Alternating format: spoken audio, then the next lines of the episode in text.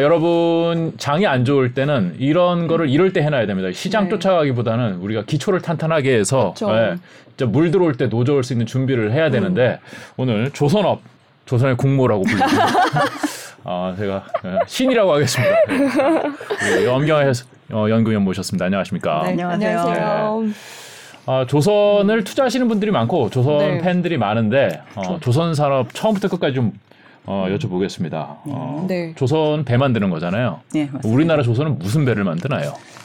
일반적으로는 저희가 상선이라고 하는 화물선을 네. 주로 만드는 편이고요. 네. 이제 여객선은 그닥 많이 만들지 않고 있는 상태다라고 보시면 될 것 같아요. 여객선이 고부가 가치인 거죠?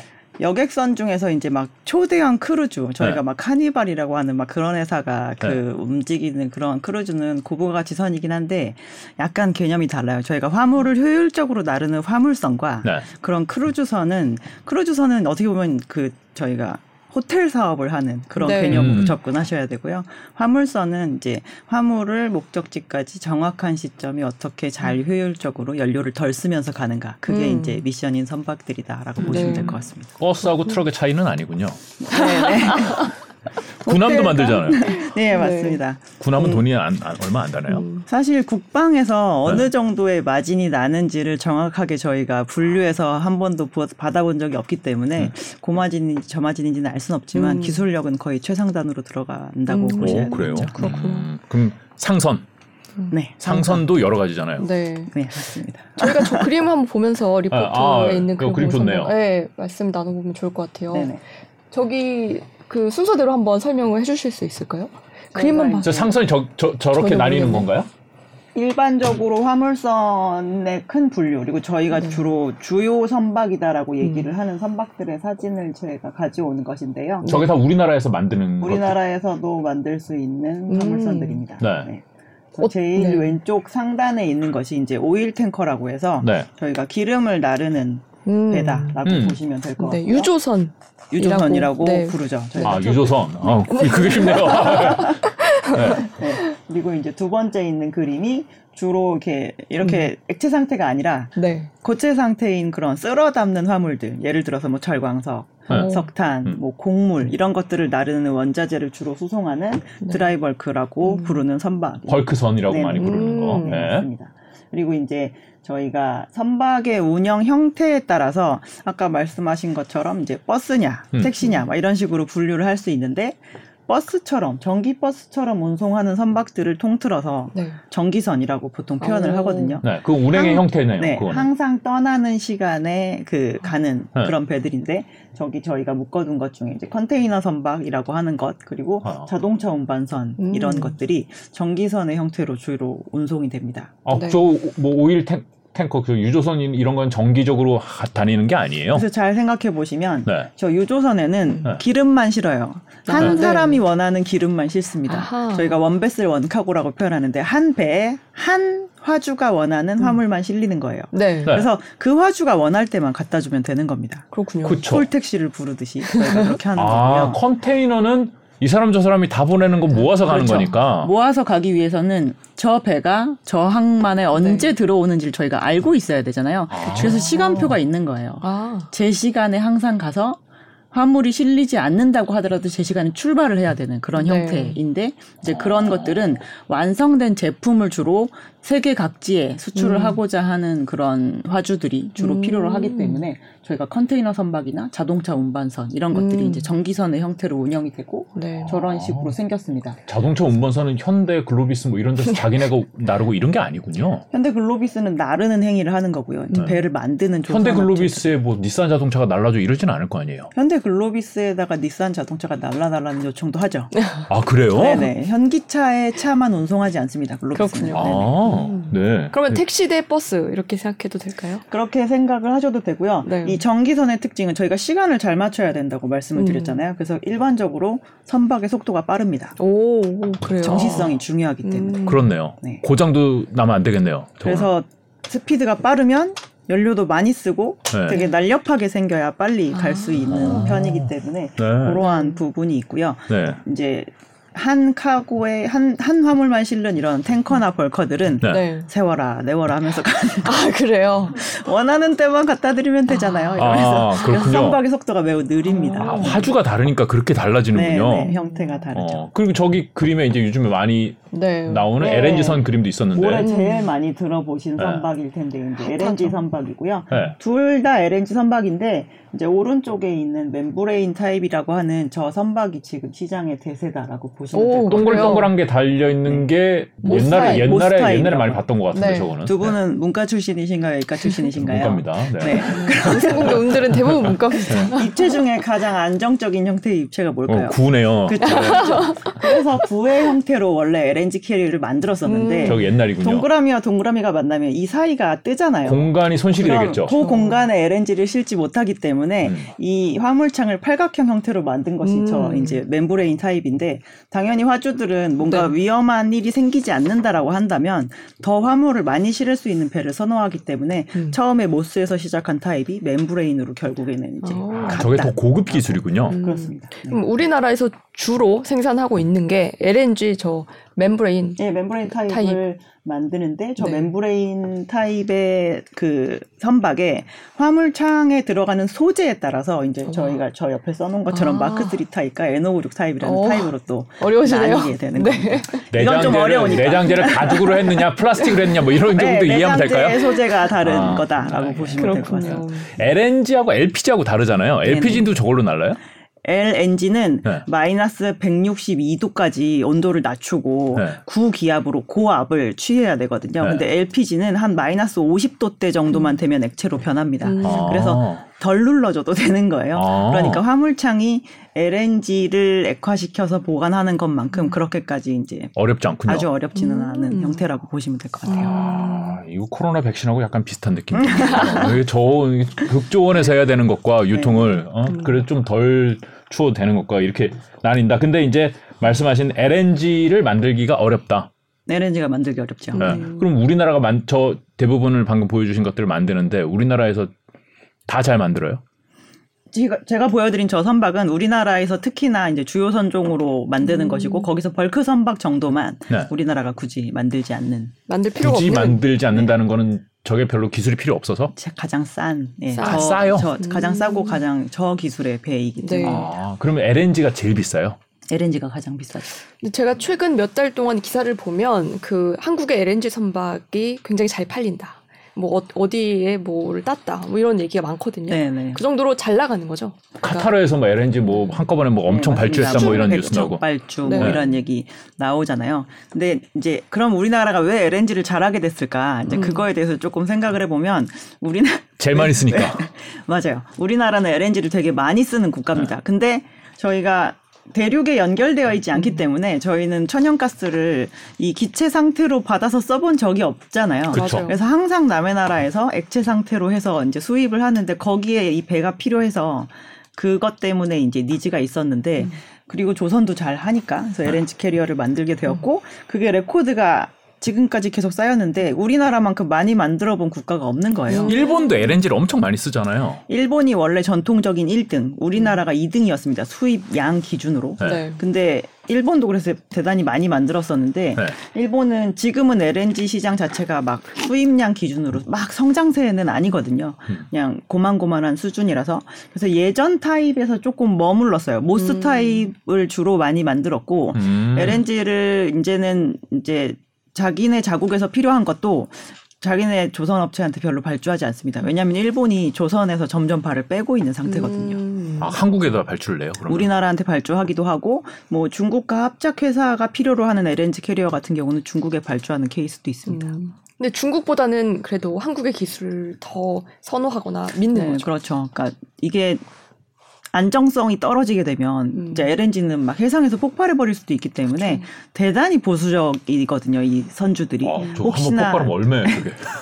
잘못 실었다가 네. 배 자체가 소실되는 것도 문제지만 그 안에 실린 원자재가 소실이 되는 것도 상당히 큰 문제이기 때문에 항상 결국에는 이게 연어처럼 회귀하죠. 아. 한국으로 가서 발주해야지. 아, 막 이러면서. 중국도 LNG선을 만들기는 만들어요? 만듭니다. 네. 중국이 자체적으로 필요한 거는 지금 중국의 이제 후동조선소라고 하는 데서 네. 만들고 있긴 한데 1년에 만들 수 있는 척수가 뭐 지금까지 보면 한 3, 4척 정도 아. 만들 수 있는 능력을 가지고 있고요. 우리나라는요? 우리나라는 현대, 대우, 삼성이라고 얘기하는 그 세 개의 조선업체가 각각 거의 한 15에서 20척씩 만들 수 있기 때문에 네. 1년에 우리나라는 한 5, 60척 정도의 생산을 할 수 있습니다. 그렇군요. 아우, 아직은 우리나라가. 그런데 한 척에 얼마나 해요? 한 척에 2억 네. 5천만 불 정도 하니까요. 지금 3천억 이상 3천억. 정도라고 보시면 되겠네요. 와. 그럼 저 뭐 이게 LNG선이 네. 그럼 컨테이너선은 얼마나예요? 컨테이너선은 살 것처럼 이렇게 갑자기 하나 살까 뭐 이런 컨테이너선은 사이즈에 따라서 엄청 달라요. 2,000박스 네. 실을 수 있는 뭐 컨테이너, 예. 뭐 10,000박스 실을 수 있는 컨테이너. 큰 게 비싸겠죠. 근데 큰 게 당연히 비싼데 네. 큰 거에 뭐 한 13,000TEU급 정도 된다라고 네. 하면은 네. 13,000박스를 실을 수 있는 건데 네. 뭐 1억 5천만 불 이상 정도 됩니다. 반값 정도 하는군요. 뭐 그 정도라고 보셔야 되나? 아니 이 LNG 선보다 커요 컨테이너 선이? 사이즈가 사이즈가 크면 큰 것도 있을 수 있죠. LNG도 큰 것도 있고. 네, LNG 캐리어는 근데 거의 저희가 170K라고 해서 네. 이제 173제곱미터, 네. 네. 170K니까 17만 세제곱미터 네. 그 화물을 실을 수 있는 그 부피가 네. 그 정도 되는 게 거의 표준 사이즈입니다. 아, LNG선은 네네. 사이즈가 어느 정도 표준화되어 네네네. 있고 네. 아 컨테이너선은 여러 사이즈가 막 큰 것도 있고 작은 것도 네, 있고 막 100박스 실을 수 있는 것부터 2만 박스 실을 수 있는 것까지 아주 다양하게 경성이 되어 있습니다. 이거 또 대한민국의 주력인가요? 컨테이너도? 대형 컨테이너가 우리나라의 주력이고요. 네. 그러니까 2000년대 이 선박 시장 자체가 저희가 2,000박스 실을 수 있는 컨테이너랑 4,000박스 실을 수 있는 컨테이너 선박을 비교했을 때 가격이 2배가 아니에요. 그러면 가격이 뭐 한 1.5배 이렇게밖에 안 되는 거죠. 그렇죠. 네. 그러면 한 화물을 옮기는데 필요한 이 백값의 비용이 네. 한마디로 해서 n분의 1을 했을 때 크면 클수록 내가 좋죠. 크면 클수록 네. 좋잖아요. 그래서 그게 화두였어요. 네. 키워달라 계속 네. 요청을 하는 거죠. 조선업체들한테. 근데 그거를 되게 철저하게 잘 따라준 국가가 한국입니다. 그래서 막 이 지구상에 실제로 10,000TEU, 그러니까 10,000박스를 실을 수 있는 컨테이너 선박이 등장을 한 지가 그렇게 오래되지 않았어요. 근데 요즘에는 심지어 20,000박스 실을 수 있는 것까지 만드는 편이거든요. 네. 그래서 그거에 대해서 이제 시장에서 계속 부응을 해줬고, 이제 그렇게 키워가면서 이게 화물이 많아지면 네. 생각해보세요. 컨테이너선은 이 항만에서 컨테이너를 막 실어가지고 다음 항만에 가서 일부 내리고 또 싣고 이렇게 하니까 네. 화물이 적재되는 거에 따라서 밸런스가 엄청 잘 맞아야 돼요. 잘못하면 기울어져가지고 넘어질 수 있습니다. 야, 이게 테트리스 잘해야겠네요. 그것 자체도 기술이에요. 네. 이 어느 항만에 가서 어디 걸 빼가지고 그 다음에 어디에다 뭘 넣는가. 왜냐하면 네. 그 다음에 가서 이걸 빼야 되는데 얘를 빼서 다시 여기 놨다가 얘를 또 뺐다가 이렇게 안 되려면 최대한 네. 테트리스를 잘해야 되는 거죠. 아, 이게 그러니까 거기가 한꺼번에 다 내리는 게 아니라 일부 내리고 또 새로 또 싣고 계속 돌아다니는 거예요. 계속 이렇게 정거장, 버스는 정거장이 여러 개잖아요. 그렇죠. 여러 정거장에 가는데 그때마다 이제 내리고 올리고 내리고 올리고 하니까 그게 그래서 밸런스도 잘 맞아야 되는데 제가 속도가 빨라야 되기 때문에 그 네. 와중에 또 배는 좁다고 말씀을 드렸잖아요. 네. 그래서 이제 기술력이 좀 많이 필요하죠. 대형화될수록. 아, 우리는 그래서 지금 2만 넘는 걸 만든다. 2만 넘는 걸. 우리의 경쟁인 중국은? 경쟁사인 중국도 자체적으로 컨테이너 선박이 또 많이 필요하기 때문에 이제 열심히 네. 따라오고 있는 상황이고요. 네. 중국이랑 동맹을 맺고 있는 프랑스 선사도 대단히 순위가 높아서 그런 선박들을 많이 필요로 하기 때문에 실제로 네. 중국 야대에다가 발주를 하고 그럽니다. 프랑스랑 중국이랑 동맹이에요? 그 해운 동맹. 그렇군요. 네. 우리나라도 혹시 있을까요? 우리나라는 이제 뭐 독일계나 뭐 이런 쪽이랑 해서 HMM이 디얼라이언스라고 하는 네. 얼라이언스에 들어가 있죠. 그렇군요. 조금 구체적으로 한번 들어가 볼게요. 네. 그러면 이제 우리나라 조선 구체적일 수가 있단 말입니다. 조선 아 궁금한 거 엄청 많아요. 사실 이 배 사이즈가 크면 클수록 좋다 그랬잖아요. 아, 네. 딱 잠깐 얘기. 하나 더. 이거 이제 우나 뭐 수에즈 이런 데 통과해야 되는데 네. 크면 못 넘어가잖아요. 네, 돌아가야 되잖아요. 그러니까 그 크면 클수록 또 좋은 게 아니라 큰데 얇고 커야 되는 거 아니에요? 그래서 큰데 최대한 저기를 딱 지나갈 수 있는 정도. 네. 이제 그래서 배를 부를 때 사이즈의 이름이 되게 특이해요. 수에즈 막스. 파나막스. 파나마 운하를 지나갈 수 있는 최대의 사이즈. 스웨즈 운하를 지나갈 수 있는 최대의 사이즈. 아니 그냥 톤이라고 부르지 왜 그렇게 불러? 그건 지들 맘이죠. 파나마가 네. 커요? 스웨즈가 넓어요? 스웨즈가 더 큽니다. 스웨즈가 더 넓어요? 네, 길이? 네, 네, 네. 아. 폭이죠. 아, 그러니까 네. 더 큰 배가 지나갈 수 있는. 네. 그렇군요. 네. 하세요. 이제 기초적인 걸 많이 저희가 여쭤봤고 네. 조금 더 구체적으로 들어가면 우리나라에 조선 3사가 있잖아요. 네. 저도 한번 거제도를 가봤습니다. 취재를 직접. 그 당시에는 어마어마했죠. 와 상상 이상이더라고요. 그래서 조선 업종을 투자할 때는 현장에 가보면 안 돼요. 안 왜요? 돼요? 너무 멋있어요. 아 그렇죠, 그렇죠. 싸고 싶거든요. 불황이어도 너무 멋있다. 막 이러니까. 네. 아 우리나라가 이 정도로 발전했구나라는 걸 보면서 느낄 수 있었어요. 아 배가 이렇게 커 이런 느낌이었어요. 저는 크레인이 그 배를 그렇게 조립하고 있다라는 거에 되게 경이로움을 느낍니다. 가서 보시면. 네. 그죠. 네. 물론 저는 그때 하도 상황이 안 좋아서 네, 안 좋다는 걸 취재하러 가긴 했지만 망했다 이거. 네, 파이팅이 넘치고 있었겠네요. 그랬었죠. 네. 그리고 그때는 이제 그 밑에 하청을 많이 주더라고요. 원래 그런 업태를 가지고 있습니다. 네, 1차 하청, 2차 하청, 3차까지 있었어요. 이제 그분들이 힘들다라는 거 취재했는데 뭐 물론 그때는 되게 힘들었는데 그 뒤에 많이 좋아졌다라는 기사도 나왔거든요. 그래서 현재 상황이 어떤지가 우선 궁금해요.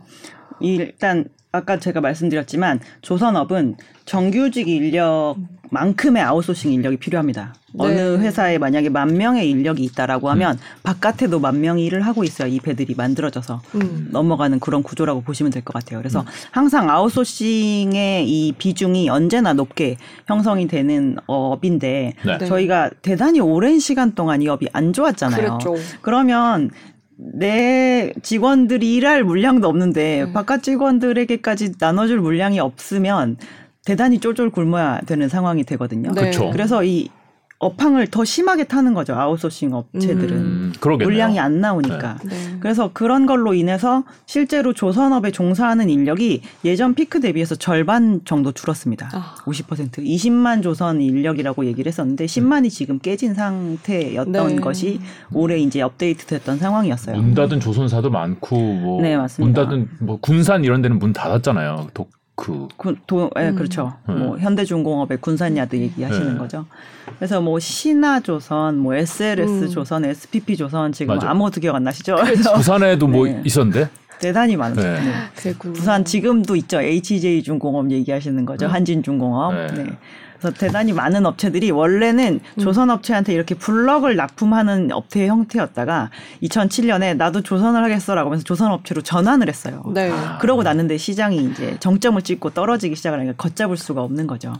그래서 인력은 어쨌든 50% 줄었고 그런 식으로 해서 이제 이 하드웨어적인 그럼 저희가 생산 능력은 얼마나 줄었느냐 한 40% 정도 줄어 있는 상태입니다. 인력이 그렇게 줄었으니까 그렇겠죠. 그러니까 지금은 어떻게 보면 그러니까 정확한 계산은 아니겠지만 한 10% 정도의 간극이 있고 저희가 업계 전체적으로 조선 인력이 한 2만 명 정도는 더 늘어야 지금부터 앞으로 많이 건조하겠다고 하는 저 선박들이 원활하게 잘 만들어져서 원선주한테 인도가 되지 않겠느냐라고 보고 있는 시간 겁니다. 맞춰서 만들어주려면 더 채용해야 된다. 그렇죠. 네. 이미 받은 것만 해도 그렇죠. 내년부터는 올해보다 3사가 다 더 많은 배를 만들어야 됩니다. 그래요. 같은 기간 동안. 엄청 뽑고 있겠네요 지금. 그래서 뽑기도 많이 뽑고 내부에서 이제 그 저희가 용접, 그러니까 이 조선은 용접의 산업이에요. 용접을 아주 잘해야 됩니다. 물 새면 안 되잖아요. 그렇죠. 바다를 지나가는데. 네. 그래서 이 용접의 기술의 가장 고점에 있는 게 이제 이 조선업인데 이제 뭐 거기에서도 이제 기술의 레벨들이 있는데 이제 더 숙련공을 계속 키우기 위해서 노력을 하고 뭐 이제 다 생을 마감하시고 퇴임하시는 분들도. 은퇴하시는 분들 다시 그쵸. 일하실 수 있는 분들은 외국인 인력에 대한 그 쿼터를 대단히 제한적으로 뒀었는데 이제 그 부분도 되게 활발하게 열어주고 있는 상황입니다. 이게 사실은 기술이 오랜 시간 그 교육해서 만들어 놓은 기술이 필요한 직종인데 그때 많이 떠났다고 얘기를 들었었어요. 근데 그걸 다시 불러올래니까 쉽지 않죠. 그러면은 이제 뭐 이게 우리가 주가에만 관심이 좀 있기는 한데 뭐 그거 상관없이 이 회사들만 봤을 때는 뭐 향후 몇 년간은 굉장히 화랑이겠네요. 많이 줄었는데 조선 업체들이 만들 수 있는 양보다 시장에서 원하는 양이 많으면 그 기간 동안은 계속 화랑일 겁니다. 그렇죠. 주가는 또 다른 얘기지만은. 그래요. 주가에도 어느 정도 영향을 미칠 수도 있다고. 얘기해 주시죠. 과거에 조선 업체들이 이제 저희가 네. 국가가 어쨌든 작년 한 11월부터는 장이 워낙 안 좋아서 그때 대비해서 지금 저희가 상대적으로 계속 아웃퍼폼을 하고 있어요. 오늘 물론 많이 빠졌지만. 근데 그 기간 동안 이제 과거에는 그래서 주가가 어느 정도 갔어. 이 질문이 이제 중간에 한 번씩 나오는 건 조선이 이제 주가가 좀 올랐다고 판단이 돼서 이제 목에까지 찼다라고 느꼈을 때 저희가 투자자들한테 가장 많이 받는 질문이거든요. 그러면 길게 놓고 회사의 예전 시가총액의 상단이 뭐랑 가장 일치했었는가를 보면 그 회사의 매출과 가장 많이 일치를 합니다. 그래요. 1년 매출과 시총이 거의 비슷하다. 그러니까 어느 정도의 매출까지 갈 수 있느냐. 내가 그러면 이 정도의 밸류는 줄 수 있겠지라는 얘기를 했을 때 과거 십몇 년을 이렇게 통틀어 봤을 때는 그래서 네. 실제로 이렇게 분할하기 이전 현대중공업의 뭐 시가총액 상단이 뭐 50조 그러면 그때 매출이 실제로 50조를 갔던 적이 있었고 지금은 대우조선해양이나 삼성중공업이 뭐 5조 6조 정도밖에 안 되는 매출이지 만 과거의 가장 최상단은 15조였었습니다. 그렇군요. 그러면 그때 그 시총을 갔었던 적이 있었는데 네. 지금 저희가 분명히 작년에 엄청 수주 많이 받았다고 좋아진다고 하고 있는데 네. 아직까지 그 배들 만들지 않고 있어요. 그래서 매출 반영이 안 되는군요. 그러면. 20년, 21년, 22년까지는 조금 답답한 매출을 보이고 있습니다. 아니, 수주가 네. 분명히 됐는데 수익으로 왜 실현이 안 돼? 라고 생각하는 구간이에요. 그래서 가다 보면 계속 이게 상단을 치고 저희가 도로 내려오고 또 내려오고 매출이 안 나오네. 업황이 정말 좋아? 라고 네. 질문을 하고 이제 이런 상황이 반복이 되고 있는 거죠. 근데 내년에는 모든 조선 업체들의 이 매출이 이제 그 박스권을 뚫고 다시 올라가기 시작을 하게 될 예정입니다. 수주 잔고도 워낙 빵빵한 게 있고 지금 뭐 운임이 많이 빠져가지고 대단히 엄청나게 안 좋다고 느껴지시겠지만 절대적인 수준에서 해운사들은 지금 돈을 많이 벌고 있어요. 그래요? 그래서 그 이 지금까지 발주해 놓은 막 선박들을 다시 못 가져갈 것 같아요. 이런 얘기를 할 정도의 시황은 아니거든요. 그래서 그쵸. 가끔 잘 이제 주문해놓고서 받아가세요. 그럼 아유 안 가져갈래 뭐 이런 네, 그런 케이스도 예전에는 상당히 많이 발생을 했었는데 네. 이제 그거를 걱정할 단계가 아니라고 봤을 때 수주 잔고를 보면 23년, 24년, 25년까지도 저희가 회사들이 일을 더 적게 할 일이 있을까라고 봤을 때 아니라는 거죠. 더 이상 주문 안 들어와도 2년 이상 더 만들어야 된다. 네, 네. 제네시스보다 더 뽑기 어려운 게 배군요. 그렇죠. 지금 발주하시면 한 26년 말 정도에 받으실 수 있습니다. 현대차도 그렇게 주문 많이 들어오고 차 못 뽑는다는데 주가 네. 그리고 매주 비싸. 네. 그래도 어쨌든 희망적인 얘기를 해주셨고 그래요. 이거는 그럼 마진율이 얼마나 돼요? 과거에 저희가 조선이 정말 좋았을 때 2007년에 이제 백값 정말 높았잖아요. 그때 받은 것으로 한 개의 회사가 가장 높은 이익을 보였을 때가 언제냐? 2010년이에요. 2010년이 이제 그때의 물량을 저희가 막 인도를 했으니까요. 그때 기준으로 현대 미포조선이 16.6%의 영업이익률을 기록했던 것이 지금까지 가장 높은 영업이익률입니다. 그래요? 미포조선은 이제 조선 3사에는 안 들어가고 그보다 좀 작은 자를 현대 그룹 안에 이제 들어가 있는 좀 작은 배를 만드는 회사죠. 그렇군요. 그 조선 3사 중에 한화가 대우조선해양을 인수하게 됐잖아요 이번에. 근데 사실 여기에 노조 문제도 있기는 한데 어떤 시너지가 날지가 사실 제일 궁금한 상황인 것 같아요. 어떻게 보시나요? 일단 노조 문제가 현대중공업이 인수하겠다고 했을 때만큼 심각할지에 대해서는 저는 조금 아닐 거라고 생각을 하는 편입니다. 노조 문제는 항상 동일한 경쟁사가 인수를 하는 케이스와 이제 그 기존의 그 업을 하지 않고 있는 다른 베이스를 가지고 있는 그룹에서 인수를 했을 때 저희가 이제 앞전에 걱정을 하는 부분은 그거잖아요. 비슷한 회사가 인수했으니까 구조조정. 과연 구조조정이 없이 지나갈 수 있을까 이제 이거에 대한 우려를 되게 많이 하는 건데 그런 부분에 있어서는 좀 직원들도 안정감이 있을 것으로 보고 있고 저희가 지금 이 산업 자체가 정말로 오랫동안 구조조정 걸쳐서 좀 회생이 되려고 하는 시점이잖아요. 완전 다이어트 했죠. 네, 그래서 너무 해가지고 그래가지고 이제 너무 힘든 상황을 견디고 견뎌서 이제 좀 나아지려고 하는 상황인데 이럴 때는 이제 민간 회사가 정말 자율 경쟁하듯 나가서 해야지 경쟁력이 더 부각이 될 수 있을 거라고 보기 때문에 사실 저희가 봤을 때 노조에서 반대를 할 수 있는 명분이 예전보다는 조금 희미해지지 않았나라고 보고 투자자 있습니다. 입장에서는 현대에서 사가겠다 하는 것보다 한화에서 사가겠다는 게 그럼 또 긍정적일 수도 있겠네요. 그러니까 저는 이게 이런 매각 작업으로 인해서 회사가 계속 지속가능하느냐가 되게 중요하잖아요. 그냥 그렇죠. 이 딱 매각하는 이 이벤트로 끝나버리면 사실 주식으로서도 되게 어떻게 보면 나중에 과연 투자하는 게 맞을까 이런 생각을 할 수가 있거든요. 그러면 이 매각의 형태로 인해서 회사가 정상화될 수 있는지의 그 상황으로 봤을 때 저희는 뭐 정상화 가능성이 좀 충분히 높다고 보고 있습니다. 그렇군요. 하나가 예전에도 살려고 그랬었잖아요. 네, 2008년에. 돌아왔네. 2008년이면 그때 더 비싸게 살려고 그랬죠? 6조 불렀습니다. 6조. 와, 이번에는요? 2조. 어우, 하나 입장에서는 네. 굉장히 좋은 딜이에요 이번에. 댐담. 아, 부채가 늘었죠. 아, 진짜 부채가 사실 이 조선업이 굉장히 몇 년 동안 힘들었던 게 수주 있었는데 이거 다 만들어 놓고 보니까 적자더라 뭐 이런 거였잖아요. 네네. 지금은 그 문제는 다 해소됐나요? 그러니까 적자더라라는 문제가 생길 수 있는 이유가 네. 조선은 건설처럼 똑같이 수주 산업이지만 저희가 도크라고 하는 거를 운영을 하잖아요. 네. 이 밑으로 이렇게 깊게 파진 그 땅 네. 거기에 그 큰 고철 덩어리가 올라간다고 생각해 보세요. 얼마나 이 지방공사가 많이 돼야 되는 땅이겠습니까? 그쵸. 그럼 이 도크 하나가 1년에 한 10회전 정도 해요. 네. 저 도크 하나 있어요. 그러면 저 한 1년에 10척 만듭니다라고 얘기를 할 수 있어요. 아. 근데 이게 계속 한 달에 하나씩 만들어요? 배를? 그 한 달에 하나가 그 도크에 들어가야 되는 공정에 들어가는 거죠. 아, 밑땅에서 하다가 네. 그런 식으로. 네. 그래서 그렇게 돌아가야 되는데 그러기 위해서는 이 도크를 계속 돌리기 위한 고정적인 인력을 저희가 보유를 하고 있어야 됩니다. 그러면 가동률이 하회하면 비용은 더 많고 네. 매출은 적자죠. 충분하게 나지 않는 것이기 때문에 적자가 나는 건데 거의 8년 가까이 전 세계 조선업체들이 맘 놓고 굴릴 수 있는 정도의 매출을 일으킬 수 있게끔 주문이 안 들어온 거잖아요. 네. 도크가 놀았군요. 네, 그런 부분에 있어서 저희는 해결은 됐다라고 보고 있는 상황이고 물론 단기적으로 뭐 요즘에 원자재 가격이 너무 오르고 뭐 재료 가격이 너무 올라서 뭐 그것 때문에 뭐 충당금이 나왔어요. 뭐 손실이 나왔어요. 얘기 많지만 이거는 계속 줄기만 하던 사이클이 업턴할 때 나타나는 어쩔 수 없는 그런 현상이다라고. 원자재 값이 올라가지만은 사실은 더 중요한 게 도크가 쉬지 않고 돌아가는 건데 그 그렇죠. 문제는 해결돼서 네, 앞으로는 그 문제는 적자를 계속할 가능성이 그렇게 높아 보이지는 않는다. 네. 네. 올해가 마지막이다. 일부 업체들은 이번 3분기 정도부터는 흑자로 전환하는 그래요. 모습도 보일 것으로 생각하고 있습니다. 네. 그래서 댓글에 직접적인 질문이 나왔는데 한번 짚어봐도 될까요? 아시죠. 네가 가라 내가 갈까님이 어딜요?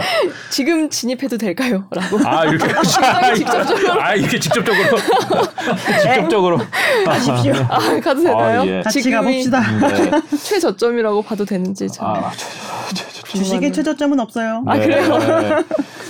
아니 근데 이제 뭐 우리나라 사실 세계 최고의 기술력을 가진 조선업체 1, 2, 3가 우리나라에 다 있다. 이거 10년도 넘었잖아요. 네, 네, 맞아요. 굉장히 오랫동안 잘 만든다. 이건 알고 있었는데도 잘 만들어도 네. 물량이 없으면 무슨 네, 그러니까 거죠. 업황이 그래서 네. 이제 힘들었다가 이제 뭐 다시 좀 수학 수제인데 수학 시험 한 번도 안 봐야 되는 그런 상황인 거예요. 그렇죠. 뭐 그런 상황이 되는. 그러니까. 그럼 이제 시험 볼 때가 됐나요? 이게 1등인데 1등의 문제는 더 올라갈 데가 없는 거잖아요. 후발주자는 따라오고. 아, 지금 이 조선의 상황에서 봤을 때, 네. 더 올라갈 데가 없다는 부분은 저희가 이미 목 끝까지 차게 일을 하고 있을 경우에는 그 얘기를 할 수 있을 것 같아요. 너무 놀고 있어서 좀 더 일을 해야 되는 여지가 네. 있다라는 거 하나. 네. 그리고 이제 원래 배 시장은 싼 배를 사는 사람이 승자입니다. 그죠? 왜냐하면 해운사들은 같은 곳에서 경쟁해요. 같은 비용에 노출이 되어서. 국제유가는 항상 모두에게 공평하고 네.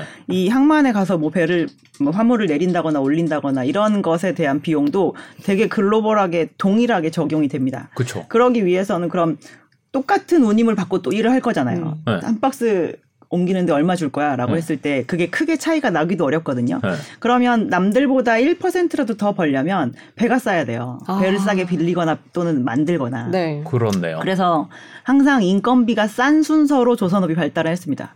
유럽에서 제일 먼저 발전하다가 일본으로 왔다가 한국으로 왔다가 중국으로 가는 게 원래 순차예요. 네. 근데 이제 선박시장에도 탈탄소의 그런 바람이 불어서 내년부터 되게 탄소를 저감해야 되는 규제가 세게 시작이 됩니다. 그 얘기 몇 년 전부터 했었잖아요. 규제가 시작하는 강화된다. 건 처음이에요. 언젠가 끝이 오겠지. 이제 준비 딱. 맨날 규제 강화된다. 네. 규제 강화된다. 근데 규제가 강화되는데 맨날 네. 했던 얘기잖아요. 라고 네. 하잖아요. 근데 선박 시장에 있으신 분들은 이렇게 규제가 바뀔 때 내가 먼저 준비해야지라고 먼저 돈을 투입하지 않아요. 아. 왜 그럴까요? 왜냐하면 이 선박이라는 자산에 투자를 해서 저희가 이 자산을 30년 동안 써야 되잖아요. 네. 근데 선제적으로 투자를 했는데 그 방법이 아니었네? 이렇게 되면 진짜 곤란해지는 거거든요. 그래서 일반적으로 관망합니다. 그 방법이라는 게 무슨 뜻이에요? 예를 들어서 네. 아 그러면 뭐 효율이 좋은 저희가 연비 좋은 차를 타듯이 효율이 좋은 배를 만들어 주세요라고 했더니 그러면 원래 봤던 가격보다 내가 한 20% 비싸게 부를 거야 라고 해서 이제 만들었어요. 네. 그래서 남들이 100만 원짜리 배를 굴릴 때 저는 120만 원짜리 배를 굴리면서 나는 기름을 너보다 반밖에 안 써 라고 했는데 네. 시장이 딱 지나가고 나니까 근데 기름값이 되게 공통적으로 많이 내려가서 너의 이익이 별로 티가 안 나게 되었다 라고 네. 하면 그러면 진짜 머리 아파지는 거거든요. 그쵸, 그쵸. 그래서 시장에서 어떠한 것이 기술적인 대세가 될지 아니면은 회피책도 심지어 생길 수가 있어요. 그 회피책이 훨씬 싼데 효율적이고 되게 완성도가 높은 회피책이 생길지에 네. 대해서 규제가 시작된 이후까지 계속 지켜봅니다. 서로 눈치 싸움하는 거군요. 네. 그러면 그 대세는 시장에서 운임에서 딱 티가 나요. 그렇구나. 어제까지만 해도 분명히 3만 불밖에 안 받던 배였는데 어느 순간부터 6만 불을 불러도 저 배를 부를 수가 없는 그런 상황이 오게 됩니다. 시장에 어느 항만에 가서도 일을 하는데 전혀 하자가 없는 배라는 거죠. 근데 어제까지 3만 불로 잘 영업을 했는데 오늘부터 아 여기는 입항이 안 되는 스펙이래. 뭐 저기는 뭐가 안 된대. 이러면은 갈 곳이 되게 제한적이 되니까 그렇게 공해 떨어지는 겁니다. 공해 물질 네. 많이 배출하는 배는 우리나라에 못 들어와 이렇게 한다는 거군요. 네, 그렇게 되기 시작을 하면. 그래서 옛날에는 무조건 배에 싸게 투자를 해서 이익을 취하는 게 최선이었는데 앞으로는 배들이 돌아다니면서 비용을 안 쓰게끔 저희가 오펙스라고 보통 표현하죠. 영업 비용이 적게 드는 배가 오히려 조금 처음에 돈을 들이더라도 나아진다라고 네. 해서 이 공부를 잘하는 한국의 조선 업체들이 저희 그거 되게 잘해요. 근데 조금 비싸요. 라고 했을 때 절로 넘어가지 않고 내가 비싸도 그럼 이거를 발주할게 라고 하면서 한국으로 돌아온다는 거죠. 아, 그래서 중국으로 넘어가지 않고 한국 배가 아직도 잘 팔린다. 그러고 있는 상태입니다. 그리고 제가 들었던 게 LNG선이 또 친환경적인 배라서 앞으로도 더 각광을 받을 거다 이런 얘기도 많았어요. 그러니까 LNG선이 그렇게 친환경적인 선박이 된 이유는 LNG를 옛날부터 열심히 잘 나르고 있었는데 이게 살짝 기화가 돼서 날아가요, 가스가. 네. 그걸 샌다고요? 저쪽에서 100으로 보냈는데 도착해 보면 막 95밖에 안 남아있는 그런 상황이 됩니다. 그래서 아깝잖아요. 네. 그래서 그럼 날아가는 이 가스를 그 배에 가는데 좀 쓸게요 라고 해가지고 듀얼 퓨얼이라고 하는데 이제 이중 연료가 된 거예요.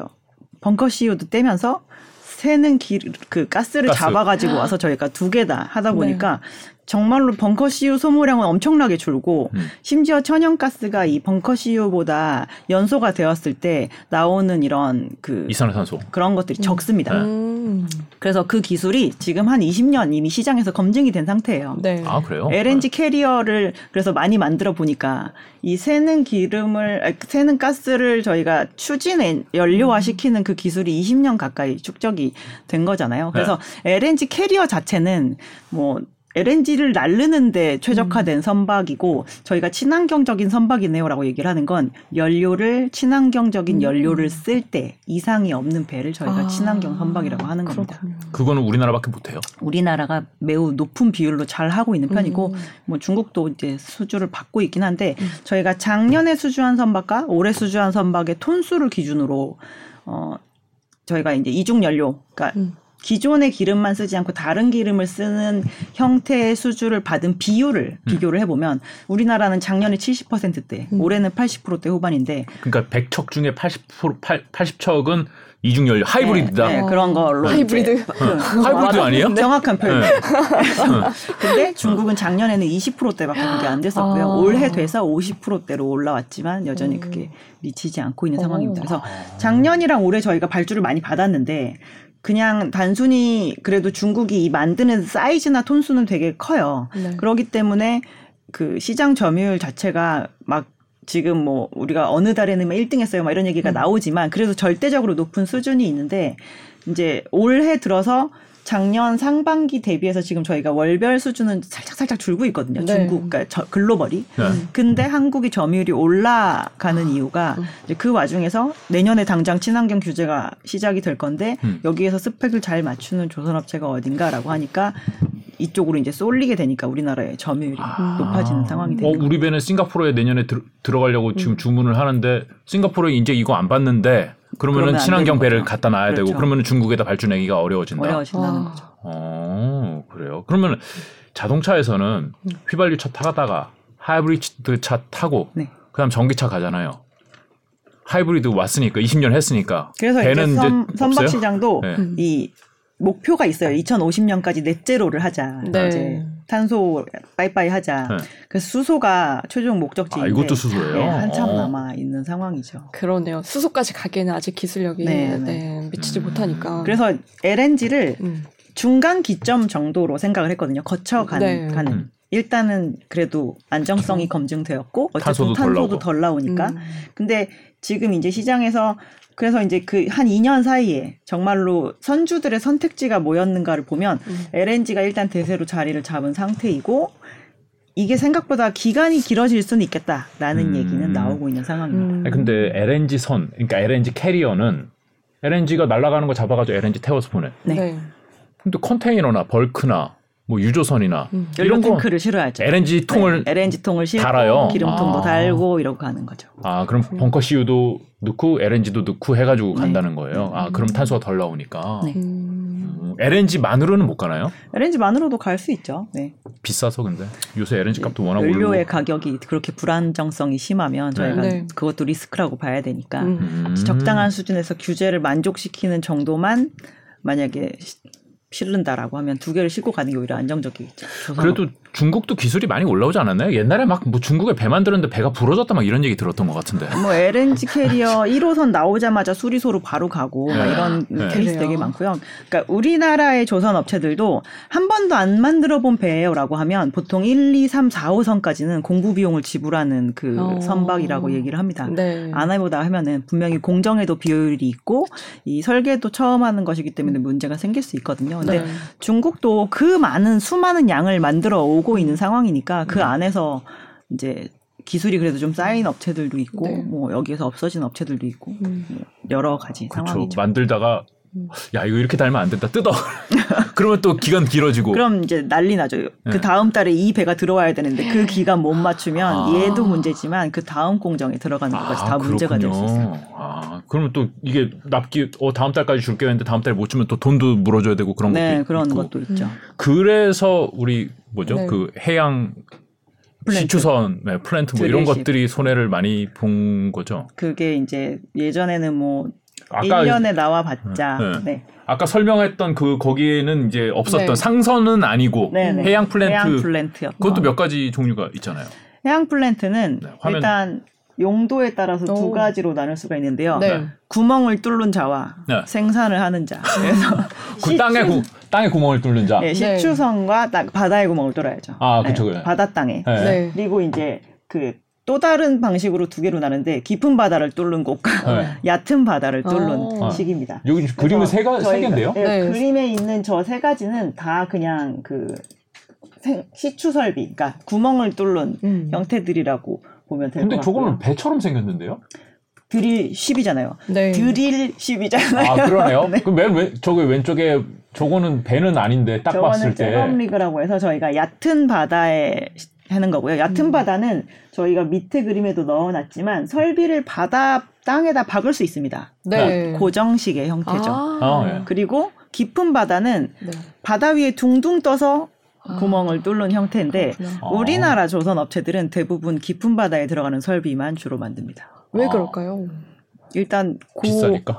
비싸고 고부가가치 선박이고 기술력도 높고 그리고 얕은 바다에 들어가는 선박들은 싱가포르 지역에서 좀 많이 만들고 있어서 이미 또 그런 형태의 사업을 하고 있는 다른 회사들이 있습니다. 그래요? 그럼 저것 때문에 이제 우리나라 조선 회사들이 되게 막 어려움을 많이 겪었잖아요. 그러니까 드릴십이 원래 글로벌리 저희가 이제 한 10년 전에, 자꾸 10년 전 얘기를 해야 되죠. 10년 전에 전 세계에 90개밖에 없었어요. 네. 근데 한 해에 갑자기 30개가 나온 해가 있습니다. 네. 달주가. 네. 네. 그래서 저희가 현대대우 삼성이 사이좋게 10개씩 나눠 가지면서, 우와, 이런 날도 오네.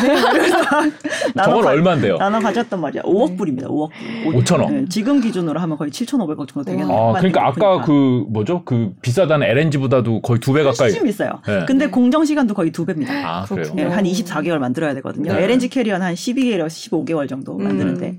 그래서 이제 받았는데, 드릴십을 그 이전에 2000년부터 한 2010년 정도까지 사이에는 1년에 드릴십이 뭐 1개. 막 많이 나오면 3개 막 이렇게 나오면 많이 나왔다고 했는데 한 번에 그렇게 나오니까 저희가 저거를 만드는 기간도 길지만 그 안에 이제 그러면 이 도크에서 있어야 되는 그 기간이 되게 길어지잖아요.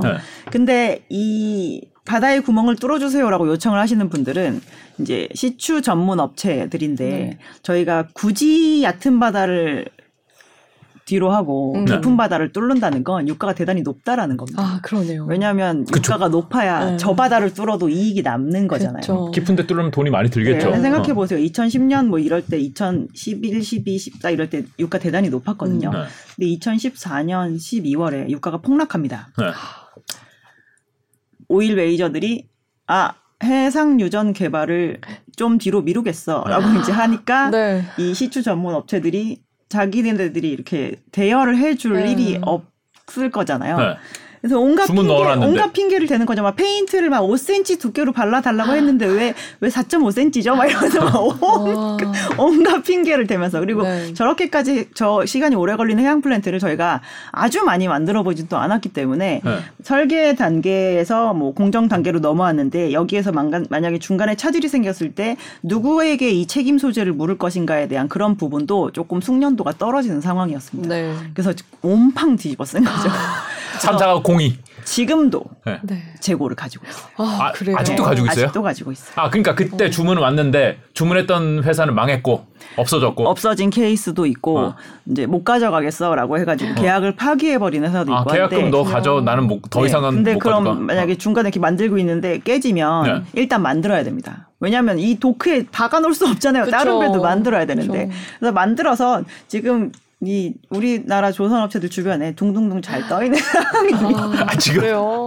지금 떠 있어요? 근데 최근에 유가가 올랐잖아요. 중고차 됐네. 한 번도 안 타고. 생각해보세요. 최근에 유가가 오른 것은 그 이전에 저희가 유가가 이 경기의 바로미터라고 하는 이유는 유가가 오른다는 건 유가 기름이 필요해요라고 이렇게 얘기를 하시는 수요자들이 되게 많은 거잖아요. 근데 지금의 고유가는 이 오일 그 메이저 쪽이 공급을 제한해서 생기는 고유가이기 때문에 이 유가가 높은 것에 대해서 저희가 지속 가능성을 옛날만큼 보기가 조금 어려운 상황인 거죠. 갑자기 또 리세션이 오고 막 이러면 그래서 안 또 팔리고. 유가가 빨리 빠질 수도 있고 하니까 굳이 안 하던 해상 유전 개발을 새롭게 들어갈 계획이 생기진 않는 겁니다. 그렇군요.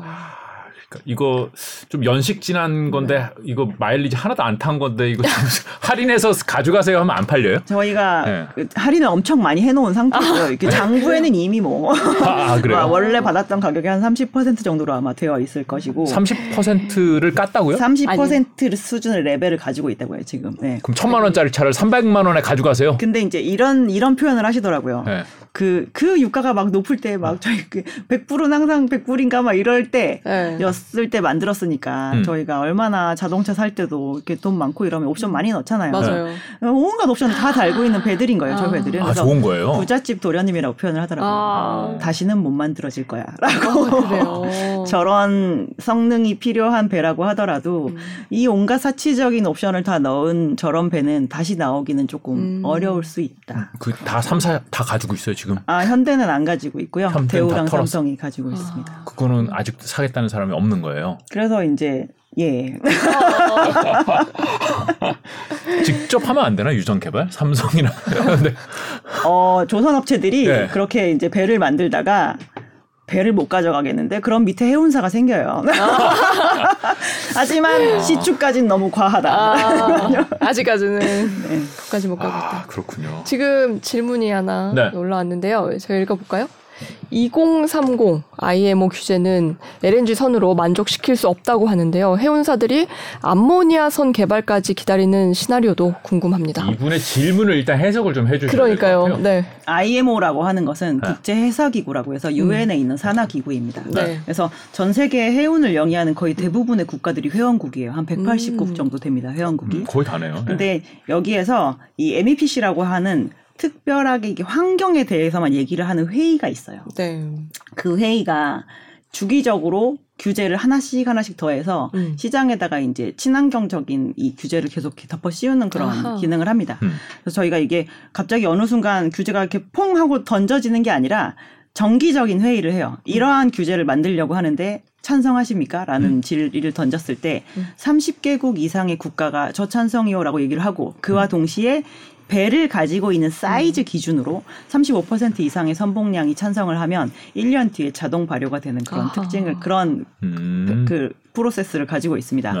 근데 이제 말씀하신 2030은 이게 이렇게 규제도 저희가 친환경적인 걸 할 건데 탄소를 줄일 거야라고 이렇게 되면 이게 이렇게 완전히 픽스된 규제가 아니라 언제까지는 얼만큼 줄이고 언젠까지 또 얼만큼 줄이고 로드맵이 있겠죠. 언제까지 또 얼마를 줄이세요라고 하는 그런 식으로 이렇게 항상 진행이 되거든요. 그래서 지금 잘 돌아다니고 있는 배들도 어느 순간 규제에 걸려버릴 수가 있는데 저희가 2050년까지 넷제로를 하는 게 목표라고 말씀을 드렸잖아요. 그러니까 진행이 되는데 이 LNG가 아까도 말씀드렸지만 중간 단계에 해당하는 그 연료밖에 안 될 수도 있을 것 같아요라고 얘기하는 건 지금 현재 기술로 LNG와 벙커 CU를 쓰는 거에 있어서 듀얼 퓨얼로 썼을 때 저감될 수 있는 탄소가 이 30년 이상의 규제를 만족시키지 못할 가능성이 높다라고 보기 때문입니다. 2030년 넘어가면은 듀얼 퓨얼도 환경 규제 걸린다. 그러니까 LNG가 탄소가 아예 안 나오는 건 또 아니니까. 그렇죠. 이제 그런 거를 얘기를 하는 건데, 요 부분은, 그러니까 기술도 계속 진보를 합니다. 그래서 저희가 이전에 IMO 2030 말고 2020이 있었어요. 그때는 탄소 말고 황산화물을 저감해라라고 하는 규제였었습니다. 그래서 그때도 이제 저희가 막, 이거를. 황이 나와요? 황산화물이 나오죠. 네. 그 벙커CU가 정말 더러운 기름이어가지고 황도 섞여 있거든요. 네. 그래서 이거를 원래의 규제는 좋은 연료를 쓰세요예요. 그게 정석입니다. 모든 규제는 고급 휘발유 써라. 그렇죠. 비싼 거 써라 이건데 그 여러 가지 회피책들이 개발이 됩니다. 꼼수를 쓰는 거죠. 저희가 더러운 기름을 써가지고 나가기 전에 이 공기를 씻을게요라고 하는 그런 매연 저감 장치. 네. 있잖아요. 자동차에도 있잖아요. 그게 있잖아요. 탈황 장치라고 하는 게 육상의 공장에도 있잖아요. 선박용 탈황 장치가 개발이 됐습니다. 그렇군요. 저희가 스크러버라고 하는 그런 것이. 그래서 그런 식으로 중간에 계속 규제가 들어가면 지금의 똑같은 연료를 쓰고도 덜 배출을 할 수 있어요. 그래서 이제 탄소 시장에서 나오는 얘기는 뭐 그런 것도 있습니다. 탄소 포집. 나오는데 포집을 하는 거예요. 배기구에다가 우리 탄소 포집 장치를 달겠다. 그렇게 달겠다. 근데 일단 최근에 진행된 회의에서는 탄소 포집 기술은 아직 노인정 안 하겠어. 왜냐하면 기술의 완성도가 너무 떨어지는 것 같아. 이거 탄소 포집을 하겠다고 이 포집기를 돌리면 또 탄소가 배출돼요. 뭐야 그게? 뭐야 그게? 완성도가 올라가는 날이 있겠죠. 너무 좌절하면 안 돼요. 전기차도 옛날에는 안 이랬다고요. 그래서 이제 그런 상태이기 때문에. 지금 이렇게 얘기를 하셨을 때 이제 LNG는 그럼 그때는 못 쓰나요는 아니지만 분명히 그 사이에 그거를 보완하는 기술이 이거는 기술 개발을 엄청 해야겠군요. 계속하고 있죠. 그렇군요. 네. 그 지금 마지막 이 암모니아선인가 봐요. 그죠? 그러니까 암모니아는 C가 들어가 있지 않습니까? 모르죠. N과 H만 들어가 있어요. 그래요? 그래서 수소가 들어가 있다는 얘기는 알아요.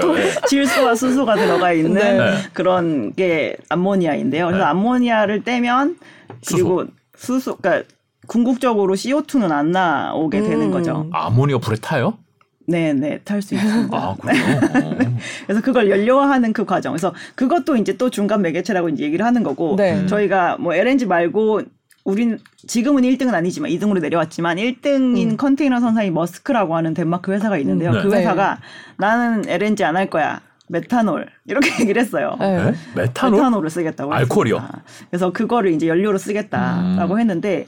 그것도 또한 이제 약간 중간 매개체 정도이지만 이렇게 지금 이렇게 중간의 매개체가 될 거라고 하는 여러 가지 중에서 이제 암모니아도 있고 LNG도 있고 뭐 메탄올도 있는 그런 상태. 아, 여러 가지 가능성을 동시에 타진하고 있는 거군요. 네, 어느 한 회사가 우리가 확실한 걸 만들었다 하면 또 글로 확 쏠릴 수 있겠네요. 그러니까 그 배가 나와서 시장에서 돌아다녀봤는데 경제성이 있네, 환경도 잘 지키고 이렇게 되면 이제 그쪽으로 몰려가는 거죠. 그렇군요. 이런 불확실성이 있으니까. 특히나 이 암모니아는 그 수소를 가장 많이 갖고 다니게 할 수 있는 매개체 연료로 그쵸. 얘기를 하는 상황이거든요. 그래서 이제 그거에도 관심이 있는데 암모니아는 독성이 또 있잖아요. 네. 그래서 막 이제 얘기하시는 게 이제 암모니아 그 연구 개발 이렇게 시범한다 그러면 다 도망가 있다. 독성 때문에. 아, 조선사들이 그런 연구도 하는데 해야 되는데 이제 나는 주탁하겠어요. 암모니아로 엔진을 구동하는 걸 한번 실험해보겠다. 열심히 이제 다 연구를 하고. 아, 조선 지금 우리나라 조선 회사들도 그런 것들 다 하고 연구 개발하고 있는 거군요. 아, 그러니까 사실 이런 불확실성이 어느 정도 있을 때 먹을 게 있는 거잖아요. 그렇죠. 네. 네. 그러니까 그게 눈치를 보면서 하지만 이렇게 많은 불확실성은 이제 그만. 일단은 뭐 수주는 많이 들어와 있다. 아, 그래요. 지금 그래서 조선업의 기초적인 것들은. 이 정도 정리를 하면은 될 것 같아요. 어느 정도 이제 조선이 어떻게 우리가 알아야 되는 게 있나요? 네. 아유 그거를 그렇게 얘기해 주시면 저는 사실은 개인적으로 궁금한 거는 한화가 만약에 이제 완전 네네. 이제 뭐 인수한 건 완료된 건 아니지만은 뭐 한화가 이걸 가져가게 되면은 한화가 최근에 이제 방산 쪽에 많이 했기 때문에 그리고 우리나라 막 K2 뭐 K9 막 엄청 많이 판다고 그러고 있는데 뭐 전투기도 팔고 뭐 전차도 팔고 막 잠수함도 팔아야죠. 그러니까 잠수함도 이 대우에서 만들잖아요. 네, 만들고 있어요. 그러면은 이것도 잠수함 싼가요? 비싼가요? 아니, 안 싸죠. 안 싼가요? 비싸죠. 네, 많이 비싼 거예요? 사이즈가 잠수함이 아주 크지는 않을 것 같은데 사이즈가 상선처럼. 아주 크지 않아도 이렇게 막 바닷속에 들어가서 막 잠영을 할 때도 그 엔진 돌아가는 소리가 잘 안 나야지 적에게 막 발견되지 않고 막 이런 거기 때문에 그 내부적으로 들어가는 기술이 대단히 많습니다. 그럼 LNG보다 비싸나요? LNG 선호. 훨씬 비싸죠. 네. 아 그래요? 그럼 이거 굉장히 고부가가치 산업이 될 수도 있겠네요. 될 수 있다라고 보고 있고 기존의 방산이 이제 영업이 그냥 일반적인 상선의 물건을 팔듯이 저희가 파는 행태는 아니잖아요. 그래서 기존의 다른 뭐 육상과 해상의 그러니까 영공에 있는 막 그런 방산 제품들을 팔았던 영업적인 노하우도 또 있기 때문에 그런 데서의 시너지가 있지 않을까라고 충분히 생각해 볼 수 있는 그거는 부분이죠. 이제까지는 대우조선 해양의 기업 가치 평가하는데 사실 그렇게 큰 부분을 차지하지는 않았던 것 같습니다. 그렇지만 앞으로 가능성은 조금 더 열려 있을 수도 있겠다. 그런 부분에 대해서 시너지에 대해서는 저희가 수긍할 수 있는 거죠. 앞으로 하나가 만약에 가져가게 된다면은 또 다른 해운사 얘기도 해봐야 될 것 같은데요. 나온 김에 그 HMM 얘기를 좀 해볼게요. 아 이건 이제 해운사. 네. 자 이제 해운으로 넘어가는 거예요. 네. 네. 이건 자. 중간에 끊는 게 없어요. 없습니다. 자 해운 아직 반밖에 안 오셨어요. 이제 조선 얘기했고 해운 얘기하셔야죠. 아 오늘 위원님이 뒤에 시간이 넉넉히 여유롭다고 하셔가지고요. 저 7시 넘어서까지도 해보려고. 자 오늘 끊지 않고 해보려고 합니다. 기초 학습은 오늘 끝내자. 이거는 조선과 해운을 한 번에 끝내자. 끊어놓으실 거예요. 네, 국적선사잖아요. HMM이. 네, 근데 그렇죠. 2025년까지 민영화를 하겠다라고 정부가 얘기를 했습니다. 아, 이것도 이것도 산업은행 거구나. 지금 어떤 상황인지 먼저 설명을 좀 해주세요. 그 한진해운이 파산을 한 시점은 2017년 2월입니다. 네. 비정상적인 영업 상태에 들어간 것은 2016년 여름이었었고요. 그래서 우리나라에 이제 대형 컨테이너 국적선사가 두 군데가 있었는데 그 회사가 파산을 하고 그보다 사이즈가 적은 HMM은 이제 산업은행 관리 체제 하에 돌아오게 된 거죠. 네. 두 기업의 차이가 어느 정도였어요? 한진하고 현대하고. 시장 점유율 기준으로 하면 한진이 3%. 전 세계에. 네. HMM이 1.9에서 2.1% 정도였었습니다. 한 3분의 2 정도 되는. 네. 그랬었는데 이제 산업은행 체제로 들어가면서 들어가고 나서도 계속 적자가 났어요. 네. 2020년 1분기까지. 그 이전에도 이미 많은 적자를 낸 세월이 되게 쌓여져 있는 상황이었습니다. 산업은행이 엄청 많은 돈을 넣었겠죠. 그래서 배를 발주하는 거에 대한 선박금융 지원 그리고 자본이 사라질 때마다 화수분처럼 넣어주던 시비 이제 그렇게 해서 추가 출자 계속 자본이 쌓여 있어야 자본 잠식이 안 가게 되니까 그래서 이제 그 시비들이 쌓이고 쌓여서 지금 이제 문제의 시비가 되어 있는 상황이고 지금 그게 이제 시비가 기간이 해서 이제 팔 수 있는 상황인 거잖아요. 산업은행이. 그러니까 전환할 수 있는 상황인 거잖아요. 전환을 아직 안 한 것도 근데 5억 주가 지금 남아있는 상태이고요. 그래요? 지금 현재 상장되어 있는 주식수가 4억 8천만 주이니까 다 만약에 전환이 된다라고 하면 이제 주식수는 10억 주가 되는 겁니다. 그럼 이제 뭐 그냥 단순 계산해서 다 던지면 반토막. 기업 가치가 그대로. 기업 가치가 이제 반으로 될 수 있다라는 건데 이제 여기에서 그 주주분들은 아니 주주 가치도 좀 제고해주고 이제 그런 보호를 해줘야 되지 않겠냐라고 얘기를 하시지만 그 원래 채권단의 권리가 주주의 권리보다 더 앞서 있습니다. 그리고 네. 저희가 회사가 정말 어려워지고 이럴 때 자본을 위험을 무릅쓰고 넣은 주체들이잖아요. 그렇죠. 그리고 그때 막 시장의 가격 자체, 그러니까 시가 자체가 대단히 낮았는데 그것보다 높은 5,000원 액면으로 해서 이제 발행을 한 거라서 지금은 이 남아있는 그 전환사채들이 5,000원으로 전환을 할 수 있는 권리를 가지고 있습니다. 산업은행이. 네. 근데 작년이었나 이제 마지막으로 그 전환했던 최근에 전환을 했던 그것이 7,000원대 전환 가격이었었거든요. 전환하는 순간 2,000원 그냥 먹는 거네요. 그래서 HMM이 제가 이것을 조기 상환하겠어요 라고 얘기를 했어요. 네. 그랬더니 산업은행이 그럼 난 전환을 할게 라고 해서 전환을 한 거죠. 왜냐하면 그때는 7,000원보다 훨씬 더 높은 가격이었었으니까요. 그래서 내년과 내후년에 남아있는 5억주들도 조기 상환을 신청할 수 있는 시기가 도래합니다. 내년과 내후년에. 지금은 할 수 없어요. 돈 갚을게요. CB인 상태로 그냥 들고 있어야 되는 거고. 근데 그렇게 됐을 때 지금까지의 논리대로인데 5,000원보다 가격이 높으면 산업은행은 그러면 저는 또 전환을 하겠습니다라고 얘기를 해야 되는 게 맞아요. 그때 배임 얘기가 나왔었거든요. 네. 그렇죠. 이게 또 국민의 돈이니까. 네, 국민의 돈을 가지고 우리가 투자를 해서 이거를 그냥 전환사채로 이렇게 사채니까 그냥 상환받고 원금으로 끝나는 게 아니라 만약에 주식으로 전환을 하면 더 가치가 높아지는 건데 네. 그걸 하지 않으면 배임이다라는 논리였었기 때문에 네. 그 논리대로 하고 5,000원보다 내년에도 높은 내후년에도 높은 가격으로 되어 있을 때 저희가 회사가 조기 상환하겠습니다라고 하면 전환이 이루어져야 되는 게 맞는 겁니다. 그래서 투자를 하는 거는 굉장히 예상되는 게 2025년 그래서 이제 그거를 다 만약에 지나가고 뭐 이렇게 얘기를 하는 것인지는 모르겠지만 이제 25년에 대한 부분은 그런 것도 있을 것 같아요. 지금 저희가 코로나로 인해서 대단히 심하게 시황이 이제 좋아졌다가 다시 원점으로 돌아가고 있는 과정인데 그때쯤이 됐을 때는 뭔가 특별히 일회성이 없는 한 시장에서의 그 논리대로의 시황이 형성이 되어 있을 것이다. 그렇게 되면 그 시황에서 지금 이 HMM이라고 하는 회사가 받을 수 있는 가치가 얼마인가에 대해서는 시장이 판단을 하겠죠.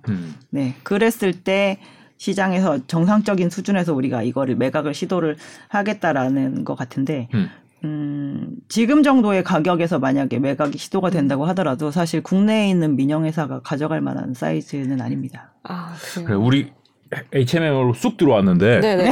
우리 해운업도 기초를 다 줘봐요. 다시 시작해요. 네, 해운업도. 아까 배 만들 때 네. 보셨듯이 이게 컨테이너도 있고 벌크도 있고 뭐 가스도 오일도 네. 다 날라줘야 되잖아요. 네. 해운사들이 그걸 해주는 거죠. 그렇죠.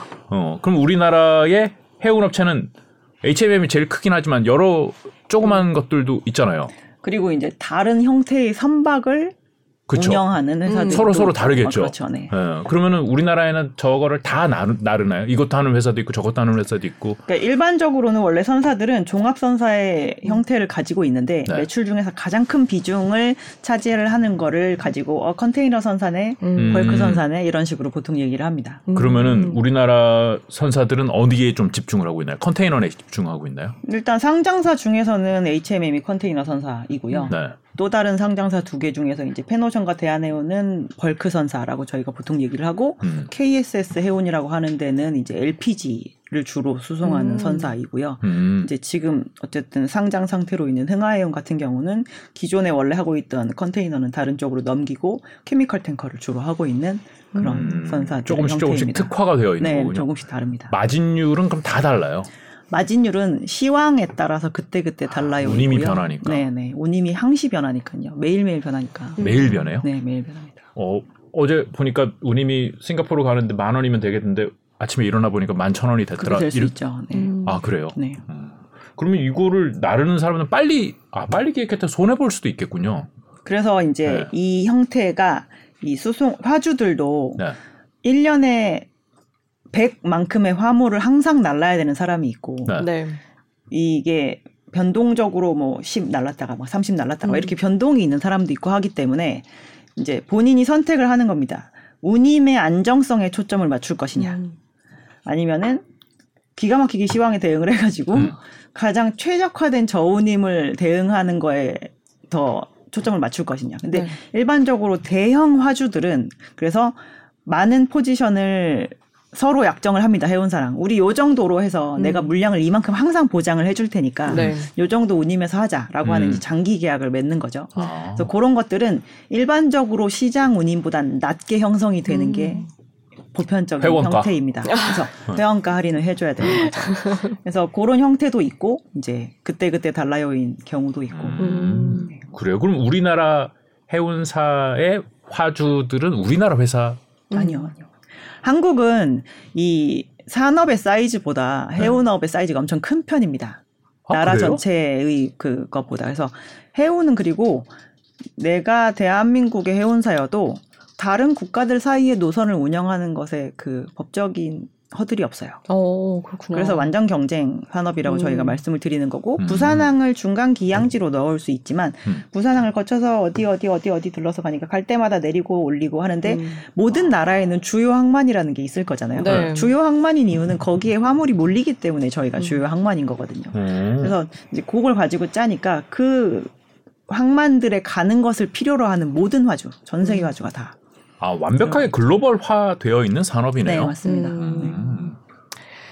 그동안 사실 항만 산업도 쉽지가 않았을 텐데 앞으로는 어떨지도 궁금해요. 아니, 작년에는 되게 좋았고 재작년 그렇죠. 완전 좋았고 지금은 상당히 좋은데요. 저희가 얼마 전에 이제 도대체 돈을 얼마나 벌었나 한 30-40년치 이렇게 뽑아가지고 봤는데 네. 그 아까 잠깐 얘기했던 그 머스크라고 하는 덴마크에 있는 회사는 2등 됐다는 회사.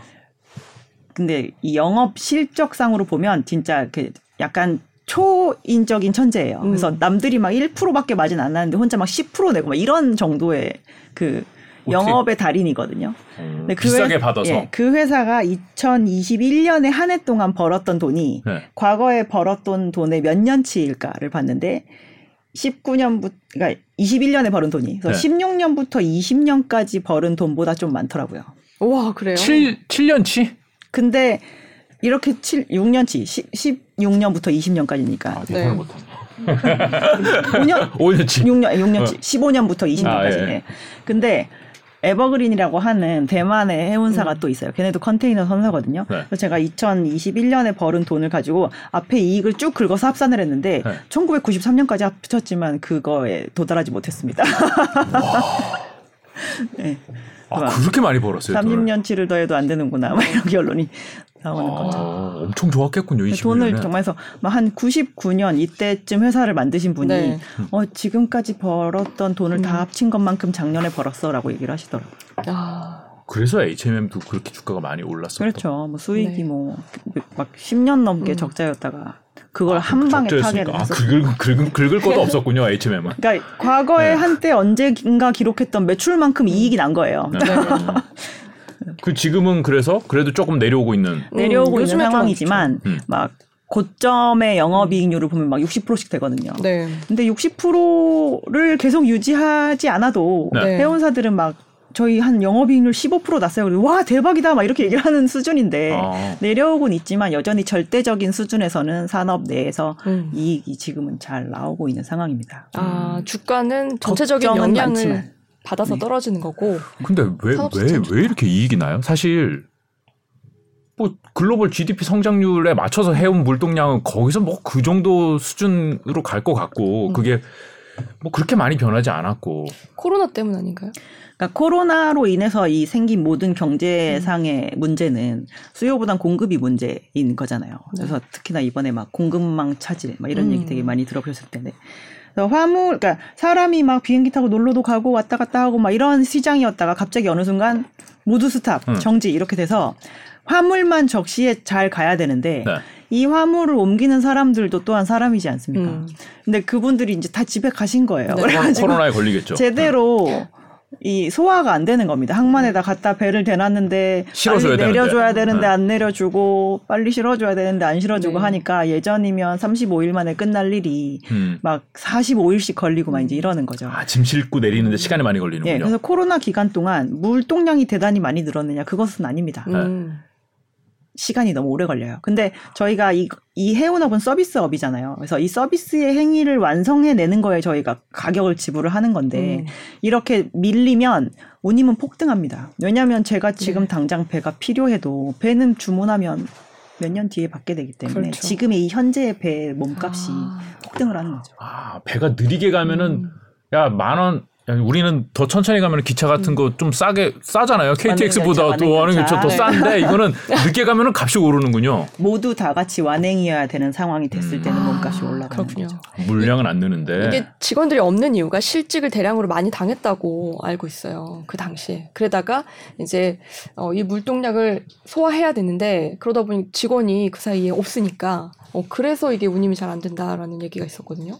전 이제 미주 서부 항만에서 이제 그 내리시는 분들 막 그렇죠. 이런 분들 네. 돌아오지 않으시고 자꾸 보상금 받고 그냥 네. 집에 계시고 막 코로나 걸려서 못 나오겠다 그러고 뭐 그런 것도 있을 거고 그러다 보니 이제 그게 쌓이고 쌓여서 문제가 됐는데 이제 지금은 그 부분이 정상적으로 돌아가서 요즘에는 네. 운임이 이제 쭉쭉 빠지고 있는데 네. 그 사이 그렇다고 컨테이너 선박이 많아졌느냐 네. 아니에요. 여전히 글로벌 적체는 계속 우상향입니다. 미주 서부만 낮아졌어요. 아, 글로벌 적체라는 게 밀림 현상. 아 네. 예. 화물 빨리 가야 되는데 빨리 처리 안 되는 거 그거는 지금도 좀 심해지고 있는 상황입니다. 배가 모자라서 그래요? 지금은 정상화되고 있는데? 정상화되고 있긴 하지만 예전만큼 이제 처리 효율이 나오지 않는 거라고 저희는 파악을 하고 있어요. 이게 그럼 왜요? 오래 갈까요? 그러니까 항만은 이렇게 찝어서 내려서 할 때 이 제한적인 캐파가 있는데 네. 그거에 맞지 않게끔 노선이 지금 형성이 되어 있거나 아니면 시장에서 10년 전에 이 해운 시장에서 뭐 미주 가는 노선을 떠났던 막 그런 데들이 네. 이 21년의 한탕을 위해서 돌아오신 분들이 꽤 많으세요. 이 노선이 옛날보다 깔끔하지 않은 거죠. 네. 아, 그러니까 업자들이 많아졌군요. 이것도 처리해야 되고 저것도 처리해야 되고 이러니까 네. 그게 쉽지 않은 겁니다. 그렇군요. 그러면은 이게 정상화되면은 네, 언제쯤 앞으로. 정상화가 될지. 정상화되어 가는 과정이 있지만. 그래서 근데 이게 또 항만의 이런 캐파는 갑자기 늘 수는 없어요. 저희가 막 크레인을 설치하고 막 부두를 매립하고 막 이런 걸 해야 되는데 네. 그런 부분보다 이제 그 기존에 원래 정기적으로 기항하지 않던 분들이 시장에서 좀 빠져나가게 되면 저희는 오히려 정상화 속도는 좀 빠를 거라고 보고 있고요. 오, 그래요? 그렇게 빠져나가려면 돈을 못 벌어야 빠져나갈 거잖아요. 돈이 계속 벌리는데 여기서 얼마나 남아있겠습니까? 연말까지 만약에 운임이 계속 빠진다. 그래가지고 코로나 전 정도로 돌아갔다. 네. 그러면 내년 노선 계획을 세울 때 이제 우린 여기까지라고 하고 빠져나가실 거라고 보거든요. 그러면 해결이 되는 시점은 내년 상반기이지 않을까 싶은데 내년부터는 이제 새로 오던 배들이 들어오기 시작합니다. 네. 더 빠지겠네요. 그럼. 그럴 수도 있죠. 아닐 수도 있고. 아닐 수는 왜 있어요? 그러니까 배들이 들어와서 네. 순중일 거냐 교체일 거냐에 대해서는 조금 생각해 볼 필요가 있을 것 같아요. 새 차 하나 뽑았는데 기존에 있던 차 폐차할까 좀 더 탈까? 네. 그래서 컨테이너 시장이 운임이 막 뭐 고점 대비 반토막이 났어요라고 하지만 네.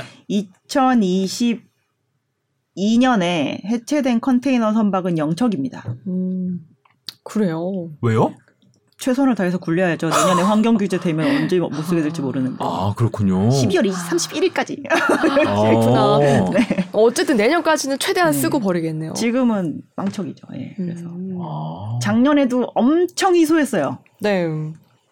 거의 없다시피. 지금 그냥 갑자기 드는 생각인데 그러면 연말에 그거 폐기하는 뭐 폐차 업체 있을 거 아니에요, 배도. 폐선 업체들. 네, 폐선 업체들. 폐차 업체. 있잖아요. 엄청 돈 벌겠네요, 내년에.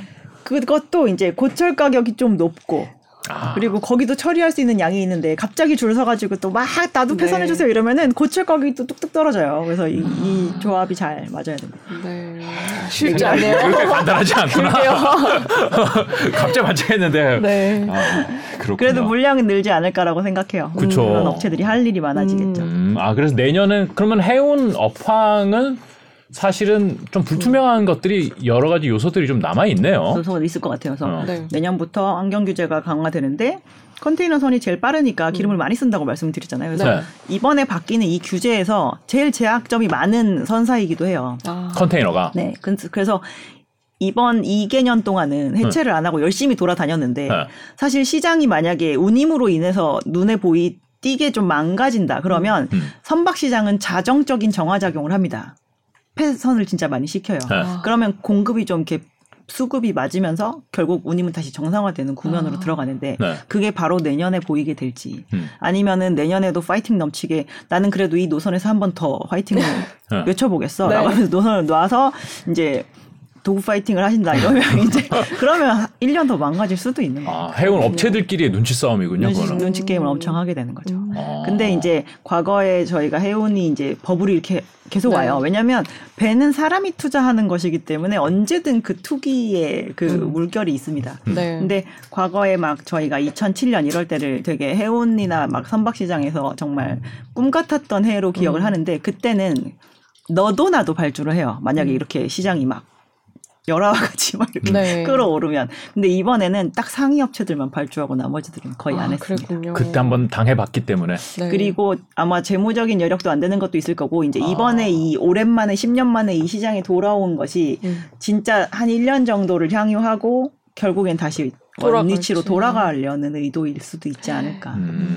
전 세계 이제 그때는 이제 중국이라는 큰 시장이 우리 그쵸. 시장에 뛰어 들어와서 야 물량이 앞으로 엄청 성장할 들고. 거야라는 기대가 있었는데 지금은 그런 요인이 좀 없죠. 그런 부분은 많이 사라졌습니다. 그래서 옛날에 컨테이너 시장은 특히나 가장 1년 화물 성장률이 높은 영역이었어요. 그래서 8에서 한 12% 정도가 항상 성장을 했거든요. 그 정도면 대단히 높은 편인데 이 저희가 2008년의 위기가 부동산 리스크였잖아요. 그렇죠. 근데 컨테이너 박스에 실는 많은 화물들은 새 집이 지어졌을 때 필요로 하는 화물들이 많습니다. 오. 가구, 건자재, 뭐 전자제품 막 이런 것들이기 때문에. 그래서 미국의 하우징 인덱스랑 예전에 이제 상장 폐지되기 이전에 한진해운의 주가는 거의 동행하다시피 했었는데요. 네.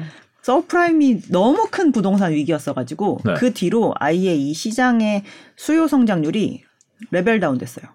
그냥 5% 이하 이렇게. 네. 근데 여기에서 이제 더 다운 될 수도 있겠지만 또 이게 또 중국의 부동산 문제가 대두되고 있는 상황이니까. 네. 아, 그러네요. 생각해보니까 코로나 시기에 미국 사람들이 뭐 가구 바꾼다, 집에 인테리어 한다, 뭐 교외로 큰 집으로 간다 이런 이슈가 많았었는데 집값도 많이 오르고 결국 이런 해운사가 좋았던 게 결국 그거하고 연결되어 있었네요. 그런 것도 많이 포함이 되어 있지 않을까.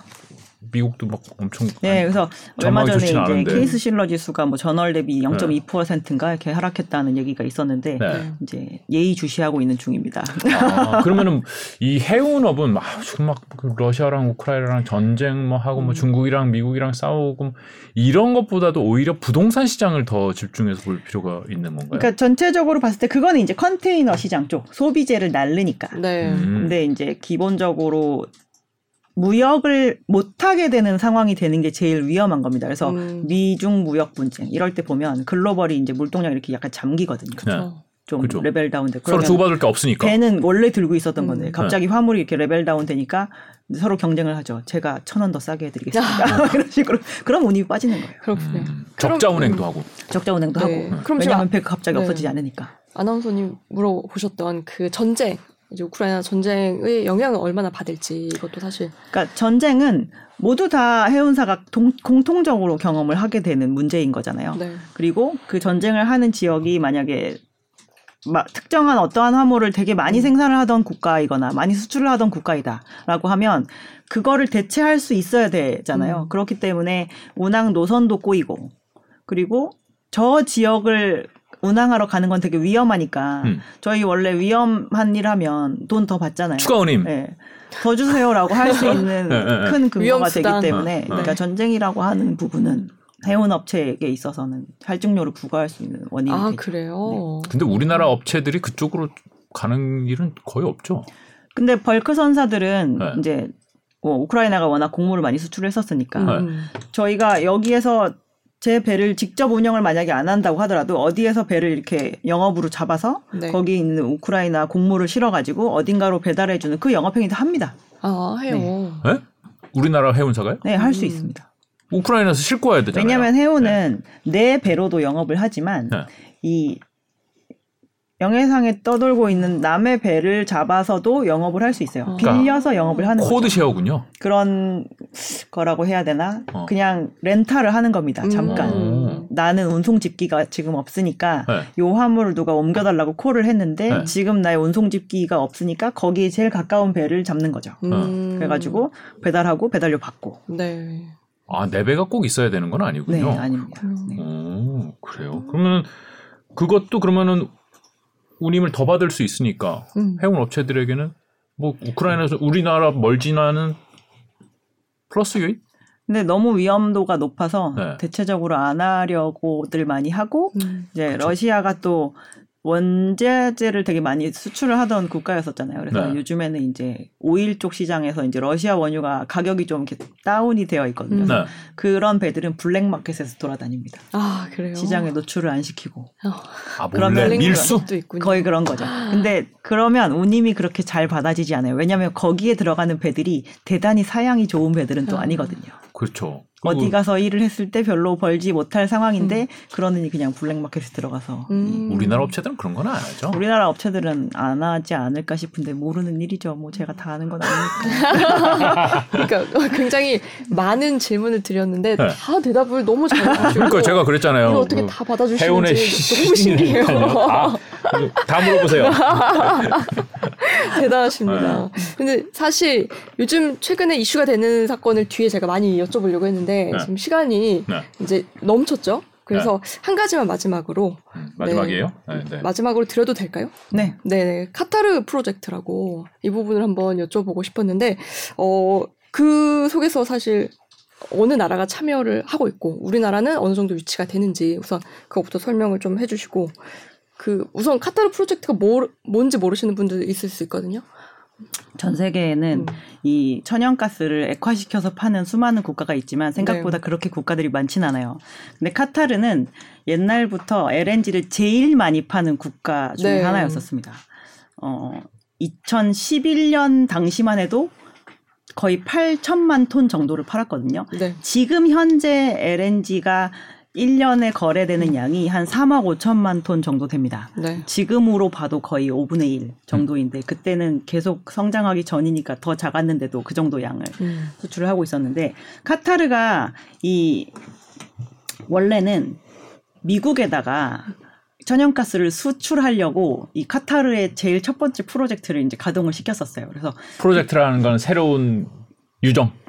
가스전을 개발해서 팔겠다. 네. 그러기 위해서 이제 계약이 되게 많이 성사가 되어야 되는 건데 미국이 실제로 LNG 수입 터미널을 50개를 건설하겠다고 막 이러면서 딱 했는데 그 당시가 이제 2004년이에요. 네. 그러고 나서 바로 다음에 못 살 것 같은데 쉐일이 발견됐어. 이런 거죠. 네. 그래서 카타르가 그 프로젝트를 정지하진 않았습니다. 그래서 그거를 다른 판매처한테 판매하는데 시간이 얼마나 걸렸느냐? 7년이 걸렸어요.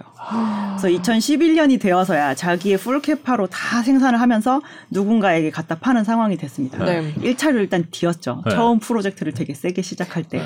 그래서 어쨌든 카타라도 물렸네. 너무 힘들었어요. 네. 그래서 그때 이제 시장의 메이저이지만 갖다 파느라고 너무 고생을 했는데 영업사원이 너무너무 고생을 한 상황이에요. 그렇겠네요. 그러고 났는데 이제 2011년에 그 풀캐파를 완성을 했는데 최근에까지 계속 뭐 7,800만 톤 정도만 생산을 하는 상황이 10년 이상 이어진 상황이고 그 사이에 미국도 천연가스를 팔게 되고 막 호주도 팔게 되고 하면서 옛날보다 이제 쉐어가 줄어서 20%인 거예요. 대단히 큰 애들이죠. 근데 천연가스는 생산하는 국가 천연가스를 수입해서 쓰는 국가 그리고 개발 회사가 따로 들어갈 수도 있는 거잖아요. 뭐 다국적 오일 메이저들이 이 3개국들이 보통 참여를 해서 프로젝트가 진행이 되게 마련입니다. 그러니까 카타르 프로젝트는 카타르가 생산국의 위치에 있는 건데 이제 지금 이거를 파는데 내가 가스선이 몇 개 필요할 거니까 발주를 하겠어라고 하는데 가스는 원래 한 번 발주할 때 두세 척밖에 발주를 안 해요. 네. 근데 2004년에 100개 발주했어요 그때. 아, 카타르 용감하네. 그때 LNG 캐리어 전 세계 200척밖에 없었어요. 근데 그 저걸 아 내가 이 시장을 다 먹겠다. 다 팔 수 있겠지. 미국이 사준다잖아라고 하면서. 근데 그걸 안 사갔잖아요. 네. 그래서 7년 동안 얼마나 그 LNG 선박을 들고 고생을 했겠어요. 그러고 나는데 이번에 되게 대규모 확장을 하지 않습니까? 그래서 또 LNG 캐리어가 필요하겠죠. 지금은.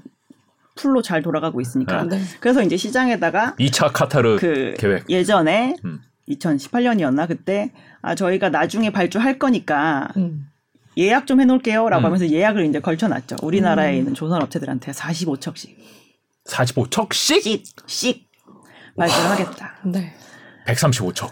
근데 이제 작년 연말에 LNG 캐리어의 성과가 갑자기 쫙 오르는 거예요. 네. 그래서 LNG 캐리어가 다른 거 성과 오를 때도 좀 이렇게 천천히 왔다 갔다 하고 있었는데 네. 오르니까 카타르가 아, 왜 이렇게 오르지? 이러면서 원래 자기가 생각했던 가격이 있는데 너무 오르니까 아 100척 미리 예약했는데 가격을 안 정했어요? 가격은 정할 수가 없죠. 몇 년 전에 정할 수는 없죠. 아 내가 뭐 5천만 원에 살게 이게 아니라 그때 봐서 그 가격 그러니까 많이 사시니까 할인해드릴게요는 되지만 그것도 레벨이 있는 거기 때문에 이제 가격이 정해지진 않은 상태였는데 연말 정도에 그래서 발주가 나올 줄 알았더니 이 고민을 하느라고 사실 배는 만드는데 기간이 필요하니까 언제까지 이 권리를 네가 행사하지 않으면 내가 이 권리를 너에게 줄 수 없어라고 하는 그런 계약 조항들이 걸려 있단 말이죠. 그래서 이게 좀 소진됐어요.